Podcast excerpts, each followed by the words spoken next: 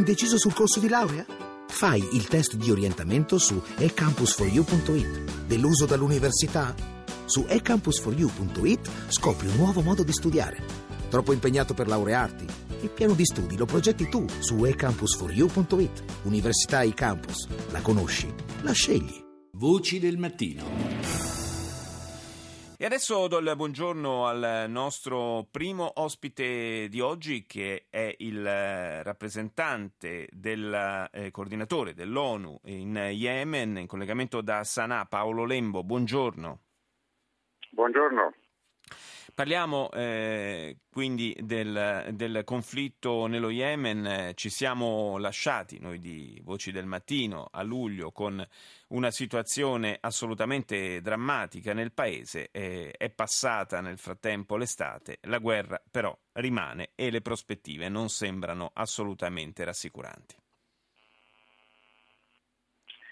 Direi che se qualcosa si deve aggiungere sul commento corretto che lei ha appena fatto, che la situazione è ulteriormente peggiorata. Adesso abbiamo 23 milioni di persone, di civili, che sono sull'orlo della fame.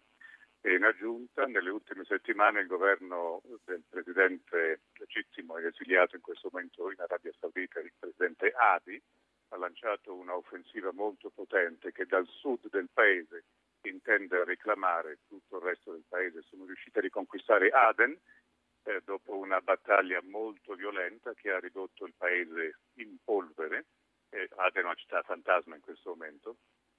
E stanno adesso cercando di risalire verso il nord. L'obiettivo è quello di liberare interamente il paese e probabilmente di eh, montare un assedio e una conquista di Aden, della, della capitale del paese, che è Sana che sarebbe disastroso perché Sana è una che ha una topografia molto frammentata e quindi un assalto finale a Sana implicherebbe delle conseguenze umanitarie catastrofiche. Sì, sarebbe, sarebbe un, un, massacro, una catastrofe umanitaria e certamente una, una battaglia molto sanguinosa che eh, bisognerebbe fare di tutto per scongiurare, ma dal punto di vista diplomatico eh, poco si muove e forse era legittimo sperare che dopo il raggiungimento dell'accordo sul nucleare, l'accordo internazionale con l'Iran, magari qualche cosa si potesse sbloccare in senso positivo, ma così non è stato.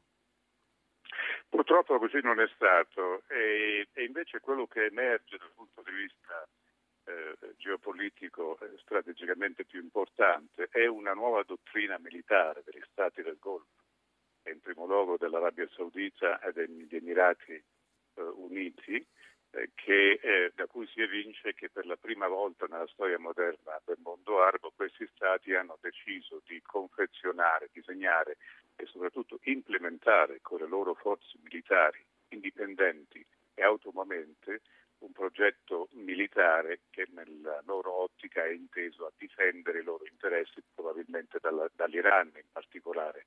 Lo stanno facendo in modo autonomo. Nel passato questi stati dirigevano politiche e diplomazie da dietro le quinte, mm. poi c'erano sempre le forze armate di altri paesi a intervenire. In questo momento queste operazioni sono completamente dirette, gestite e comandate da loro, quindi una dottrina completamente nuova.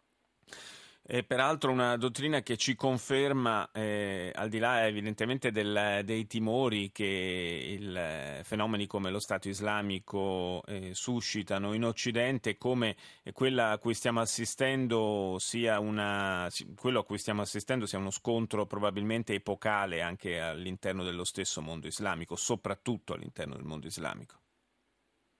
Certamente uno scontro ehm, eh, critico perché dall'esito di questo scontro, eh, scontro eh, emergerà una eh, configurazione geostrategica e politica eh, diversa. Ora, io sono convinto che questo accordo che è stato fatto in Iran è un accordo molto positivo, avrà comunque alla lunga eh, degli impatti positivi, ma nel futuro più immediato ha provocato delle ansietà molto forti soprattutto negli stati del Golfo, negli stati Uniti del Golfo. Sì.